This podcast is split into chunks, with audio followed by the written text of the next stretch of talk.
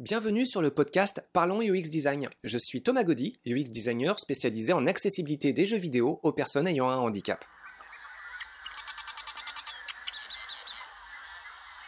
Salut tout le monde pour l'écoute de ce second podcast avec Aram Tab.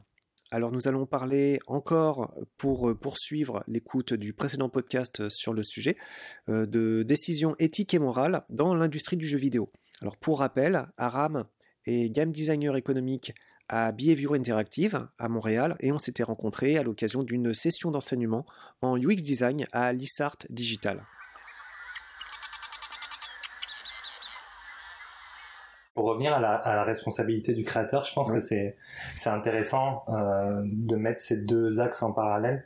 Parce que moi ce que je vois par rapport aux, aux communautés qui discutent du jeu et qui parlent des développeurs, parce qu'aujourd'hui il y a une surexposition des développeurs aussi de jeux vidéo, euh, les gens se rendent pas forcément compte de la marge de manœuvre, ce dont tu, tu, tu parlais juste à l'instant. Euh, ils vont pointer du doigt les développeurs de jeux, mais les développeurs de jeux ont des contraintes que les gens qui ne sont pas dans le jeu vidéo ne peuvent même pas imaginer. Bah, la plupart, ils ont juste géré au choix en fait. Hein. C'est des exécutants. On leur dit tu fais ça, et puis euh, si ça se passe bien, il y a rien qui se passe. Si ça se passe mal, ils se font engueuler en fait. Euh, mm. Leur boulot consiste le plus souvent à faire exactement ce qu'on leur demande, ou alors d'interpréter, mais dans les bonnes lignes prévues par les designers autour.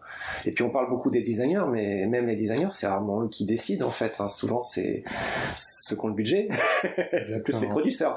ouais, c'est vrai. Ça remet en question aussi un petit peu la, la crédibilité du créateur, parce qu'on ça, ça, je pense que c'est dû à l'aspect un peu hybride de l'industrie du jeu vidéo qui est pour moi, je sais qu'il y a plein de gens qui sont pas d'accord avec ça, mais pour moi, on est entre le produit industriel classique du style on va vendre un iPhone et euh, l'œuvre de création un peu plus euh, pure, on va dire, euh, comme un morceau de musique par exemple. Ouais, et même dans ce domaine-là, je pense qu'on se leurre, hein, ça doit être vraiment euh, calibré.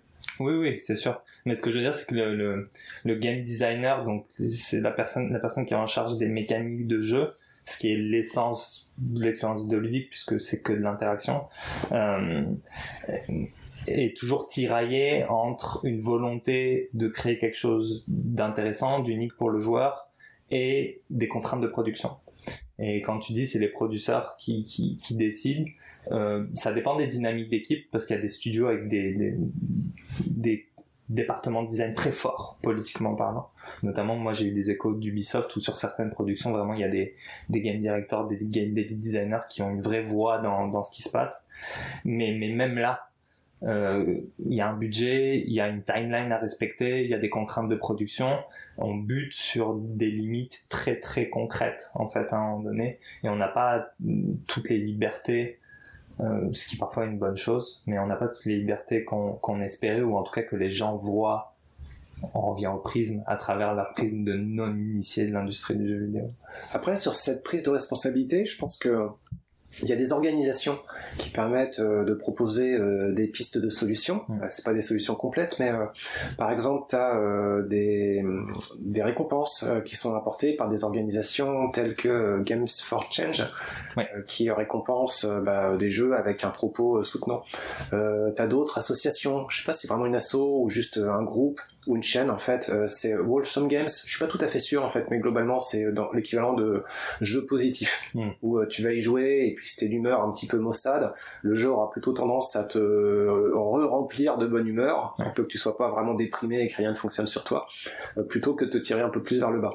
Et donc ce genre de récompense, euh, à force euh, de, de, titres, de, coups de projecteur, de relais journalistiques en disant bon bah voilà tel titre a gagné euh, une récompense parce qu'il a fait un effort, bah ça peut peut-être constituer un levier supplémentaire pour convaincre des décideurs à quand il y a un choix de design à orienter dans une direction qui soit un peu plus soutenante. Qu'est-ce que tu en penses de, de, ce genre de choses Je suis pas convaincu que ça ait un, un impact aussi fort euh, sur les productions de jeux vidéo. Je pense qu'actuellement il est négligeable. ouais, c'est juste euh, que euh, pour l'instant, de, de, mon point de vue, les groupes ont au moins l'intérêt d'exister, mais c'est très confidentiel. C'est ça, c'est réservé à un cercle d'initié, ce que j'allais dire. Et c'est un vrai problème. Après, on est dans la, spirale infernale. Moi, je trouve que c'est un peu la spirale infernale du capitalisme. C'est euh, le produit est créé pour répondre à une demande, mais le produit forme la demande, et du coup on en vient à les deux entités se nourrissent d'elles-mêmes dans un cercle infini et puis euh, les acteurs qui vont amener du changement c'est un petit peu des choses qui sortent de nulle part moi je pense notamment à Minecraft qui est pour moi un, exemple assez incroyable d'un jeu vidéo qui balaye complètement toutes les conventions et qui a eu un succès. Parce que c'est ça les boîtes mesurent le succès des jeux vidéo en termes de succès économique. Et c'est tout. Mm. Enfin, je veux dire, même aujourd'hui, même la critique de jeux vidéo a plus autant d'importance qu'avant parce que avant, on avait des jeunes qui allaient acheter les magazines pour voir quels étaient les jeux les mieux notés et, et ça conditionnait leur, leur, leur achat. Aujourd'hui, c'est fini. T'en avais entre 5 et 10 en fait et maintenant, mm. euh, t'as plusieurs dizaines de... plusieurs centaines, même si on englobe les, les chaînes euh, mm. sur les services de streaming. ouais, c'est ça puis puis les, les on consomme plus du tout de jeux vidéo de la même manière. C'est à dire que aujourd'hui moi je sais même moi hein, alors hein. ouais. Si je suis de l'époque euh, alors que je suis de l'époque des magazines justement moi j'achetais les, les Nintendo Mag et compagnie. Euh, maintenant quand je veux savoir par rapport à un jeu je vais sur YouTube puis je tape le nom du jeu review puis je prends cinq vidéos euh, qui sont les, les plus regardées déjà. Ça c'est un biais. Je devrais pas prendre les cinq vidéos les plus regardées.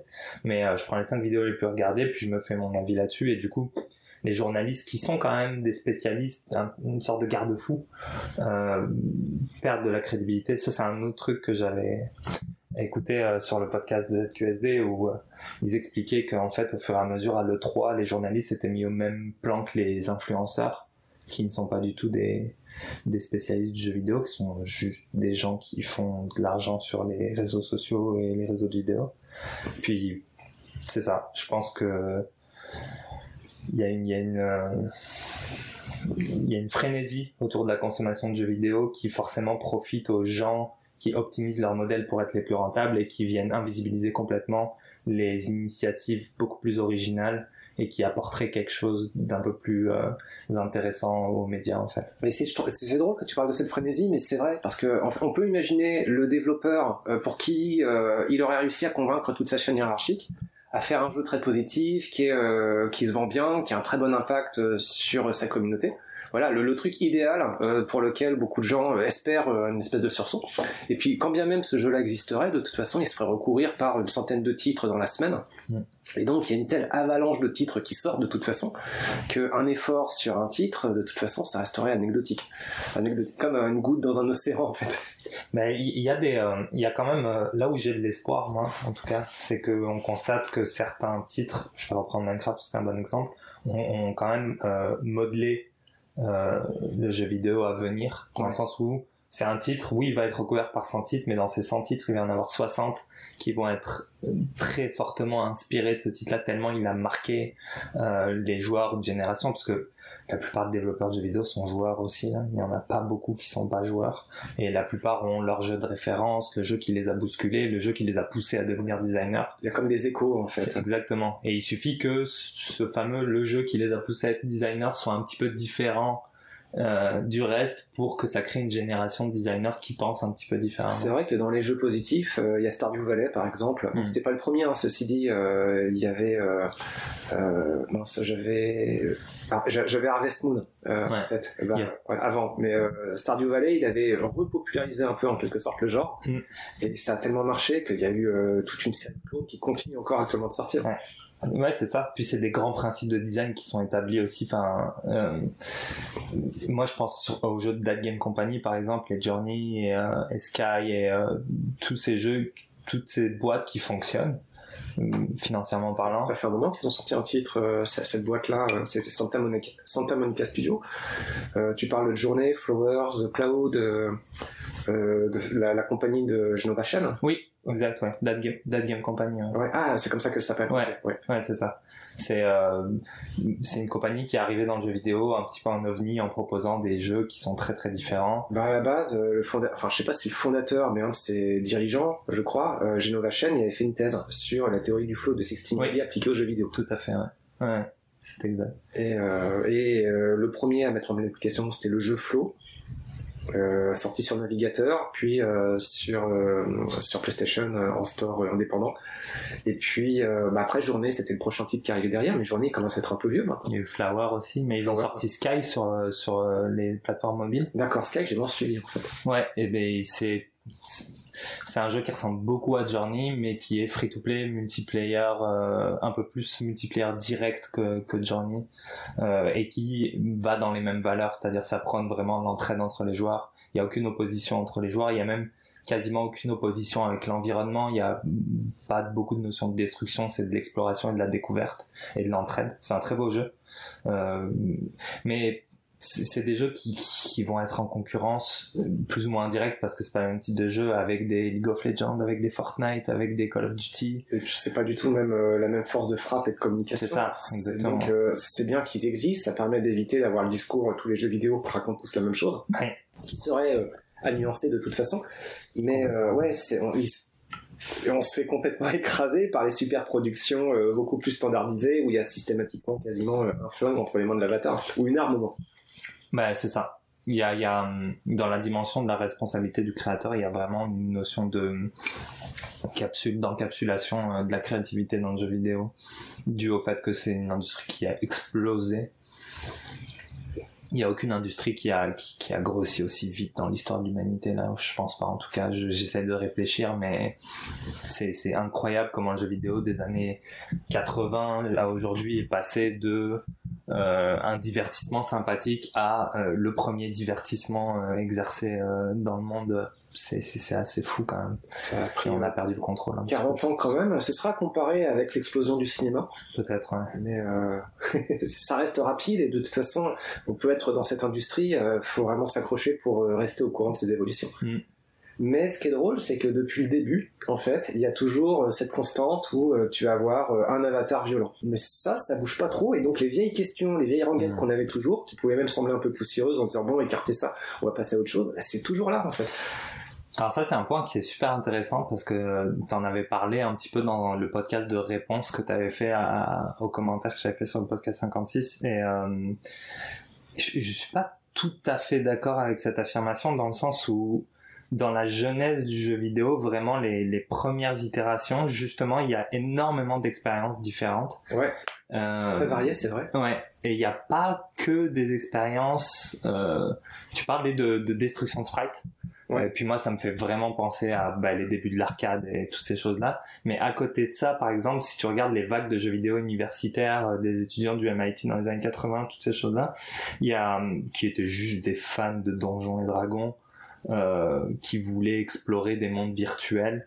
Et euh, il y a Colossal Cave Adventure, par exemple, le, jeu de William Crowther, euh, qui est un des tout premiers jeux d'aventure textuelle. C'est un jeu d'exploration avant toute chose. Il n'y a aucune notion d'avoir un avatar surpuissant qui va détruire le monde. C'est juste quelqu'un qui était fan de fantasy et d'exploration de caves, c'était un spéléologue, et il a mis ça ensemble, puis il a créé ce, cette expérience euh, interactive.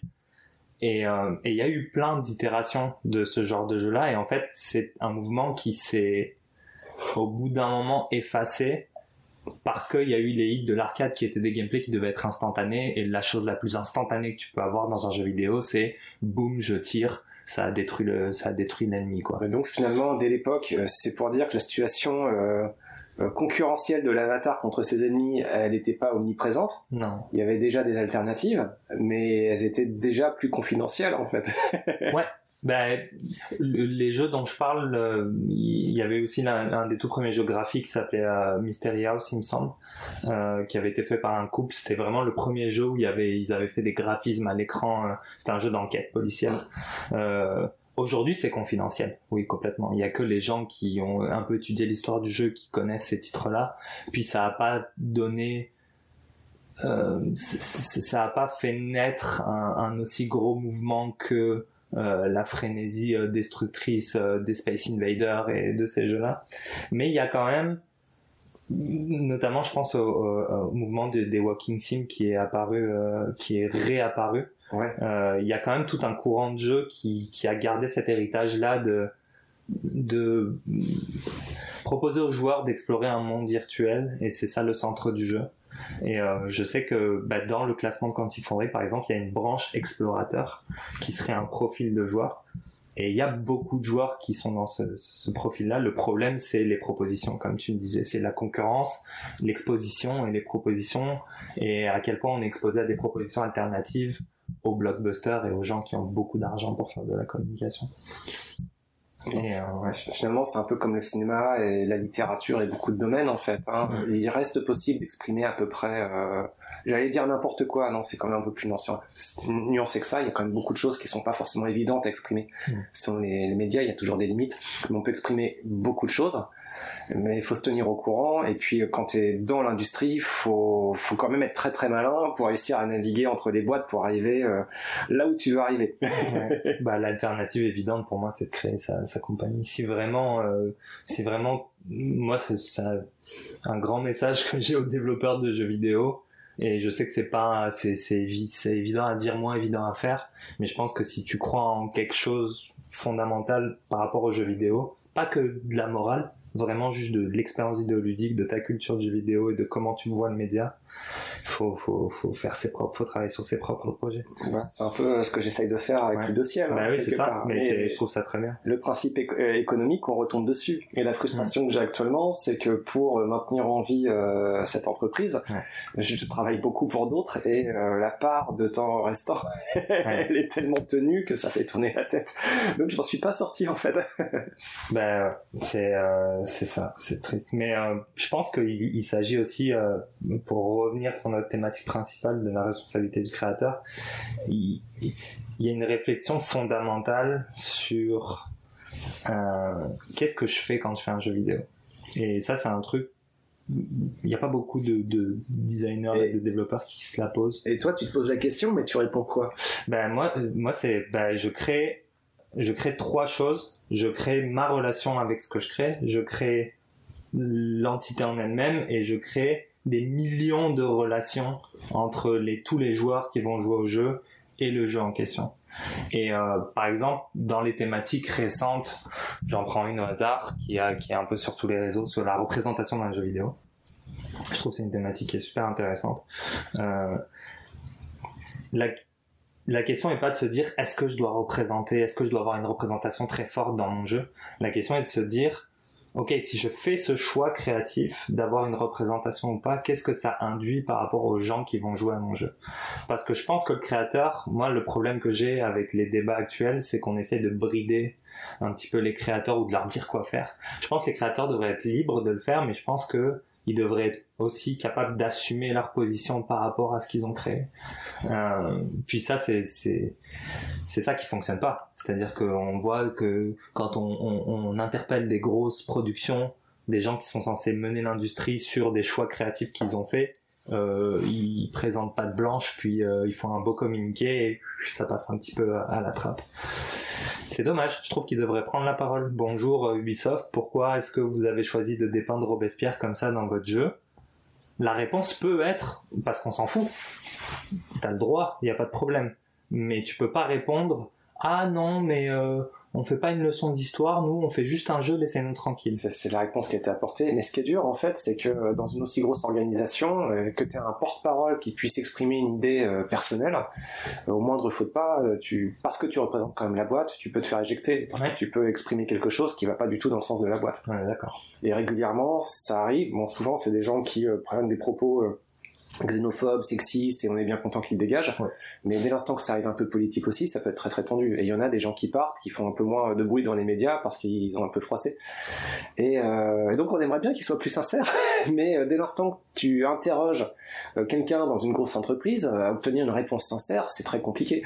Ouais, mais parce que je pense qu'on devrait interroger les créateurs directement. Mm.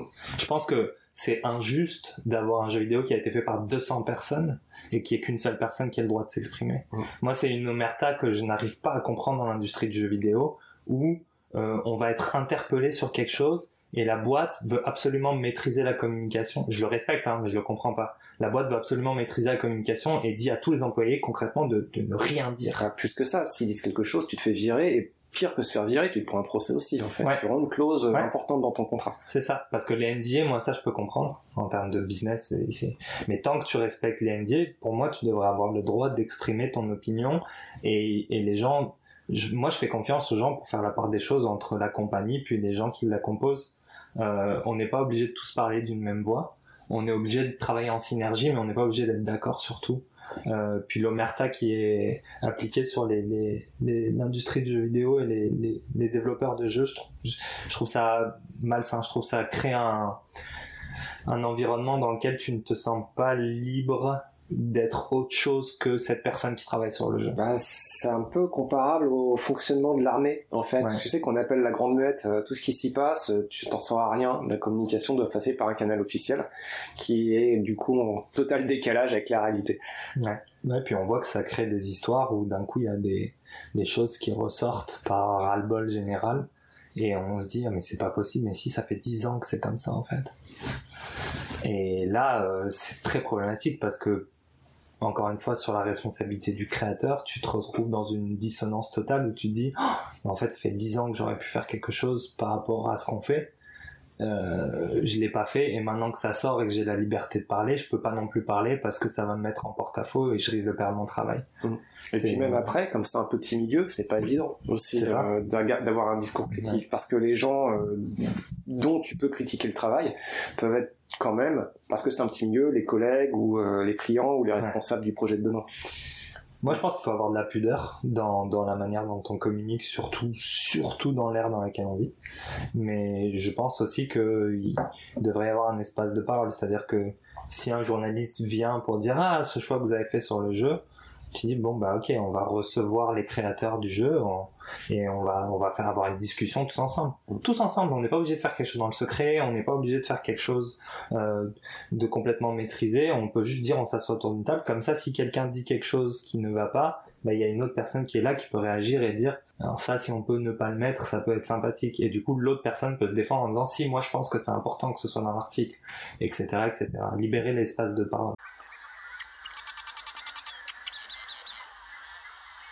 Merci d'avoir écouté ce podcast. Je vous invite à vous abonner pour ne pas rater les prochains épisodes. Si vous voulez en savoir plus sur moi, je vous invite à consulter mon profil LinkedIn, Thomas Gaudy, T-H-O-M-A-S. Si vous souhaitez de l'accompagnement pour implémenter ces notions et ces outils dans vos équipes et vos projets, vous pouvez faire appel à mes services de consultant en UX Design. Il vous suffit de me contacter via mon profil LinkedIn. Au plaisir